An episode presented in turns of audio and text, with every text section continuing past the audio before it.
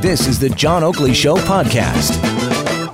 Cannabis producers as well, uh, as well uh, did not have a good week. In fact, there were uh, a number of write downs by major producers, largely because they misunderstood their market, or so the thinking goes. And I wanted to make sure that's exactly what's happening here, or uh, at least to give us an interpretation of uh, such matters within the legal cannabis and medical cannabis market. Mitchell Osak is back with us, consulting partner and cannabis advisory lead with MNPLLP here in Toronto. Mitchell, good to have you back on the Oakley Show. Good afternoon. Great to be here, John. So, what happened last week in a nutshell? It was ugly. It was utter carnage in the public markets, uh, both uh, for Canadian companies as well as U.S. companies listed on the Canadian Stock Exchange. It wasn't good, but it was expected. And why was it expected? Well, I think what's plaguing this industry at a, at, at a fundamental level is unrealistic expectations, and I'll tell you why. Um, before legalization, there were numbers numbers bandied about about how big this industry could get, and I think no one would deny it's it's a massive industry that's been around illegally for a long time. The fundamental question always was when will that happen? And I think that early expectations got a little bit out of whack. People forgot, investors in particular, forgot that this is an absolutely new industry that's germinating for the first time in Canada. And there was a bit of irrational exuberance built into stock market valuations. And what we're beginning to see now is those valuations coming down to more realistic levels. And not to mention the industry having a couple of hiccups. But again, that was expected by most people in the industry. All right, hiccups are the initial turbulence. But when the waters settle, I mean, the, the rollout of, uh, I guess, Cannabis 2.0 uh, is upon us now. And uh, whither that? We're likely going to see some of the same hiccups we saw a little over a year ago with the legalization of flower. Essentially, companies are going to market with edibles and, and cannabis beverages and so on with very little understanding about what the market, the Canadian market, and the markets within Canada, both BC, Ontario, and out east, for example, uh, will want. They're kind of shooting in the dark. Um, the clients that we've worked with um, have been studying a lot of the experiences out of California and Colorado and legal U.S. states, but it, at the end of the day, those are very different consumers with very different needs. So Canadian companies have a lot to go on, but not enough to really build compelling products out of the gate that consumers will want to buy. So we expect some rocky times over the next uh, six months or so. But like uh, the flower business, the cannabis flower business, we expect it will right size over time. Again, we're just talking about the situation with legalized cannabis and cannabis 2.0 with the rollout of gels and oils and edibles and so on and so forth. Mitchell Osak's with us, consulting partner and cannabis advisory lead with MNP LLP here in Toronto. So uh, you're saying the American template, because they've got a more mature market in the legal states, uh, that's nothing to go by because Canadian consumers may have different trends. Well, it's these are directional learnings um, that we can benefit from here, but I wouldn't bet my house on it. Let's put it that way. Mar- markets are very different. Even markets within a state like California, which California is as large as Canada, you have very different usage patterns depending on where you live in the state. So, um, in as much as uh, companies have spent a lot of time, time, money, and effort trying to understand what consumers are will want and building great products. The reality is we never really know until the products hit the shelves. And at that point, that's where the rubber hits the road. Right. So it's trial and error. And uh, when we've got, I guess, uh, at least the first year of the bud, as you say, is, or the flower, uh, what do we learn there? What do Canadians uh, prefer? Well, Canadians overwhelmingly right now prefer high quality, reasonably, reasonably priced flower.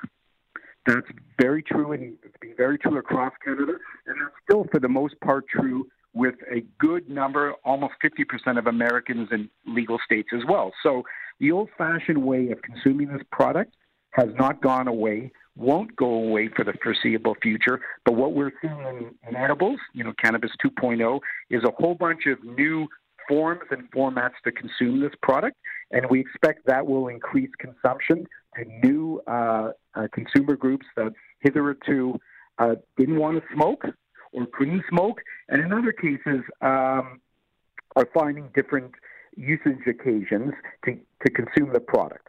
for example, a gummy or a, a, piece of chocolate or what have you, where you don't have to stand outside in the middle of winter smoking. They can consume that indoors. So, uh, what we've learned from product returns as well, and some of these companies, the big ones like Canopy Growth, uh, massive revenue miss in their latest quarter, I guess. Uh, something like $30 million in product returns. Product returns are a sign of misunderstanding the market, aren't they? Yes, yes, and no. Um, the problem with the headlines is it, it hides often very good stories. So Canopy uh, growth, absolutely, uh, significant problems, but their business is up 228% year over year growth. That's pretty good. That's a pretty good number. There are a number of uh, licensed producers out there that have not suffered the same issues around product returns and that are putting up tremendous numbers both versus year ago as well as versus the last quarter. So it's a bit of a mixed bag when you look at it. Uh, unfortunately, most of the headlines tend to focus on the canopies and the auroras who've had difficulties, but there, ho- there are a whole host of other companies out there like Organigram and Aphria and MediPharm Labs that are putting up amazing numbers. Yeah, but uh, Organigram, they're out of New Brunswick. Didn't they have to write down $3.7 million due to product returns last week?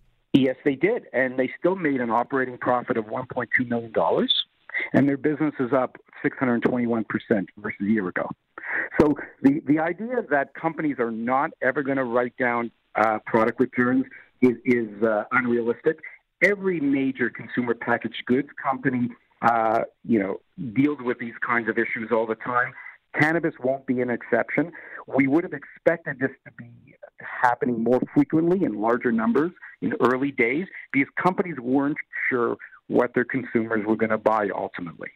So this is all, in my humble opinion, this is all about the readjustment that has to go on in every one of these companies where they can align their product supply and the products that they market with what the actual demand will be. And that takes a little bit of time. That is not an easy thing to do, particularly in an industry that has no history. Right. So it's trial and error, as I said before. And the other thing, I mean, uh, was there maybe too much anticipation that the black market was just going to shrivel up and disappear? Yes, I think it was unrealistic to think that the black market would just welcome um, the industry with open with open arms. What we heard anecdotally, and there's no data to prove this, but what we've heard is that black market has dropped their prices as well. We've seen that as proof in Colorado as well as in California, so it's likely to have happened here. They want to keep their market share. They want to stay competitive and relevant, so they're going to do what it takes. Um, and they, in fact, have dropped their their price. The good news is that the wholesale prices are starting to drop as well in Canada. So the market is correcting itself licensed producers as well as provincial wholesalers are starting to yeah, get more competitive on pricing and um, will be competing more favorably with the black market over the next six to 12 months. I'm just curious, you know, if uh, people should be extra cautious when thinking this is a stock market play. I mean, this sounds to me like a Hunger Games scenario. Who do we know is going to be surviving at the end of this? You know, great, great uh, metaphor. Uh, it is a Hunger Games scenario because we really don't know um, ultimately is who's going to get their product mix aligned with what their consumers want. Um, that won't necessarily mean the biggest companies will be able to do it, like the Canopies and Auroras, but by the same token, um, edibles, the introduction of edibles, launches a whole new swath of products. And if you look at again U.S. legal markets, the the higher growth tends to come in the edibles and, and the tinctures and the topicals. So it's entirely possible that the ultimate Coca-Cola or Procter and Gamble in this space we've never heard of, mm. and they could be coming in the next three to four years. Finally, I've got to ask uh, because this is another symptom of perhaps uh, a market that misunder or uh, somebody misunderstanding the market when it comes to all things cannabis. Uh, this website, the Leaf News, that's gone as well. Yes, it is. Unfortunately. All right. Well, uh, and again, did they miscalculate? No, they didn't. Um, I I read it. Um, I liked a lot of the content, but but let's be frank. Where Canada is a market of 37 million people, maybe 20 percent of us are cannabis consumers.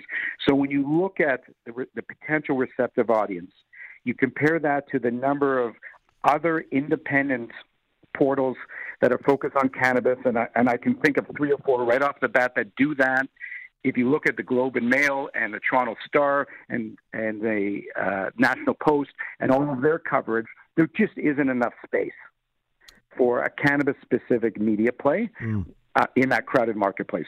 So it's unfortunate that these folks um, couldn't make a go of it, but there are others that are, are doing exceptionally well.